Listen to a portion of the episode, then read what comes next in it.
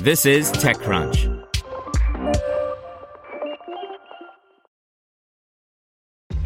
This episode is brought to you by ShipStation. You know, some things take a lot of work, like sending little robots to far off distant planets. And just as that's challenging, so too is running a successful e commerce business, especially when there's so much to do. So I want to introduce you all to ShipStation. Now, I love using ShipStation because of its easy to use dashboard, which makes managing orders and printing labels a breeze and super smooth. Oh, and the customer service is just out of this world. It's exactly what you need to help grow your business. Sign up for your free 60-day trial at shipstation.com slash technews. That's shipstation.com slash technews. This is TechCrunch. Framework's user repairable laptop gets an upgrade by Brian Heater. There may be some irony in upgrading a laptop designed around the principles of user repairability slash upgradability, though certainly Framework isn't expecting too many folks who purchased last year's model to replace their system with the latest and greatest. The company says this round's updates are mostly based around user feedback from the product's first generation, which certainly makes sense. Even so, for a first generation product, 2021's Framework laptop got solid reviews. It would have been easy to skimp on some of the basic tenets of good laptop design in favor of modularity, but the young hardware startup struck a nice balance right out of the gate. But the young hardware startup struck a nice balance right out of the gate. The new version of the product includes 12th gen Intel Core processors, coupled with a redesign of the removable top cover and lid assembly, which the company says has been redesigned for strength and battery life optimization.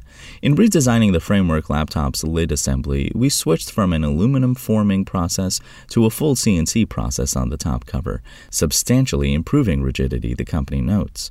While there is more raw material required when starting from a solid block of 6063 aluminum, we're working with our supplier Hamagawa to reduce environmental impact.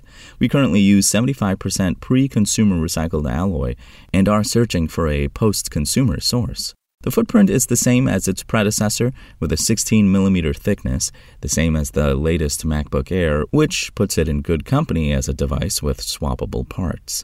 It seems likely the company won't deviate too far from that footprint with the system, given that the components are designed to be cross generational.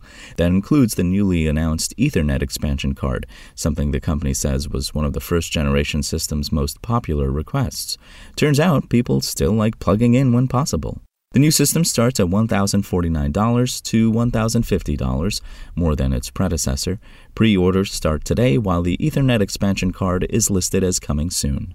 Along with Fairphone, Framework is one of a growing number of hardware companies looking to buck the long standing trend of making repairs too delicate and complicated for most users.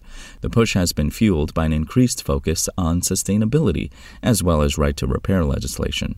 The latter has also been a driving force making companies like Apple, Samsung, and Google offer additional access to repair tools for their mobile devices.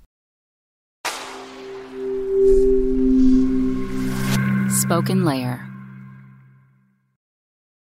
Want to learn how you can make smarter decisions with your money? Well, I've got the podcast for you. I'm Sean Pyles, and I host NerdWallet's Smart Money Podcast. Our show features our team of nerds, personal finance experts in credit cards, banking, investing, and more. And they'll help you make the most of your money while cutting through the clutter and misinformation in today's world of personal finance. You'll get clarity on strategies to help you build your wealth, invest wisely, shop for financial products, and plan for major life events. Listen to NerdWallet's Smart Money Podcast wherever you get your podcasts.